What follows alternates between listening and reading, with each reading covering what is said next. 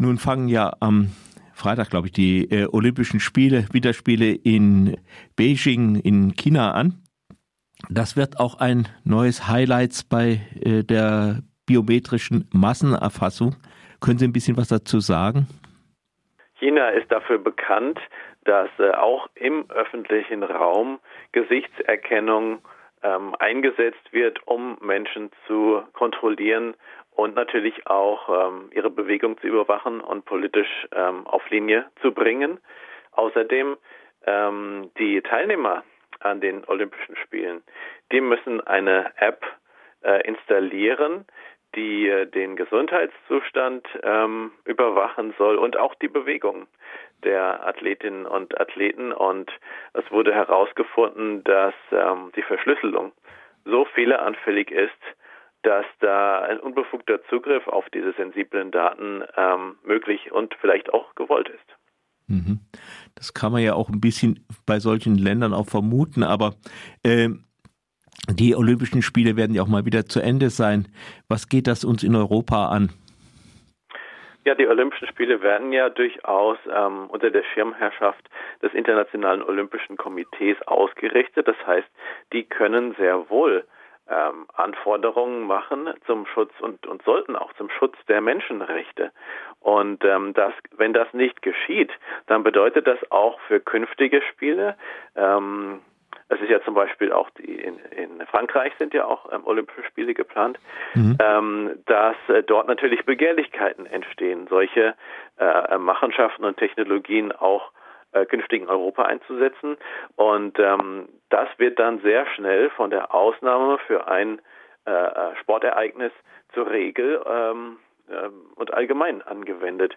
Das ist die Gefahr, dass über solche Mechanismen auch biometrische Massenüberwachung nach Europa kommen könnte. Mhm. Können Sie das ein bisschen konkreter machen mit Frankreich? Wir haben in Frankreich schon einen Fall gehabt, dass ein Fußballclub in Metz äh, tatsächlich experimentiert hat mit äh, biometrischer ähm, Überwachung im Stadion äh, mit der Begründung, ähm, man wolle gesperrte äh, Zuschauer irgendwie ausfiltern ähm, oder sogar man könne irgendwie ähm, gefährliche ähm, Bewegungen erkennen. Ähm, die Stadien sind öffentlich zugängliche Räume und es ist ähm, datenschutzrechtlich schon verboten, ähm, da einfach Gesichter zu scannen und zu erfassen. Das sind sensible biometrische Daten und die Gesichtserkennungssysteme sind massiv fehleranfällig. Die allermeisten Treffer die da angezeigt werden, sind Falschtreffer. Und deswegen ist dann auch die französische Datenschutzbehörde eingeschritten und hat gesagt, das ist unzulässig, das musste wieder eingestellt werden.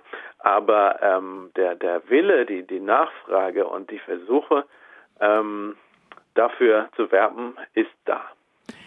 Nun, ähm kann man sagen, die sind fehleranfällig, na, dann soll man halt bessere Systeme nehmen, könnte man sagen. Und andererseits, ich mache jetzt mal den Advocatus Diaboli, ähm, kann man ja, äh, gibt es ja auch den Spruch, ja, Datenschutz ist doch einfach Täterschutz. Es nützt uns doch, wenn äh, zum Beispiel Kriminalität aufgeklärt wird, wenn wir vor Terrorismus geschützt werden.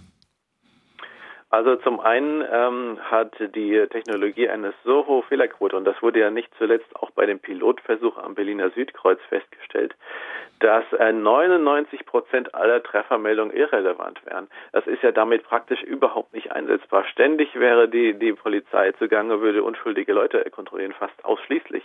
Ja, also das das ist ja gar nicht verwendbar. Es gibt auch keinen Fall, dass wirklich äh, ein, ein Terrorist oder ähnliches mit solcher Software ähm, erkannt worden wäre.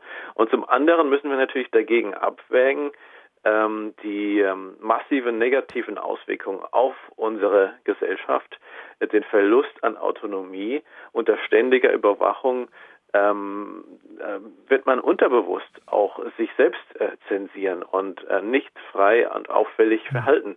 Wenn ich damit rechnen muss, dass mich äh, solche Technik bei der Polizei meldet, nur weil ich mich ungewöhnlich auffällig äh, verhalte. Manchmal reicht es schon, wenn man in eine andere Richtung läuft als die übrigen Menschen. Ja, also ähm, das führt wirklich zu einer gleichförmigen und angepassten Gesellschaft. Das ist eine völlig andere Gesellschaft wäre das als die offene äh, Gesellschaft, die wir heute haben, die ja auch auf Widerspruch und auf ähm, Innovation, auf ungewöhnliche Aktionen, die äh, auf, auf Vielfalt angelegt ist.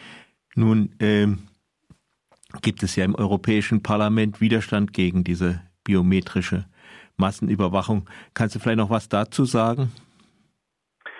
Wir konnten durchsetzen im letzten Herbst, und das war ein Riesenerfolg, dass die Mehrheit des Europäischen Parlaments sich für ein Verbot biometrischer Massenüberwachung an öffentlich zugänglichen Orten auch ausgesprochen und äh, dafür eingesetzt hat. Übrigens auch für Forschung daran, die im Moment von der EU noch äh, mitfinanziert wird.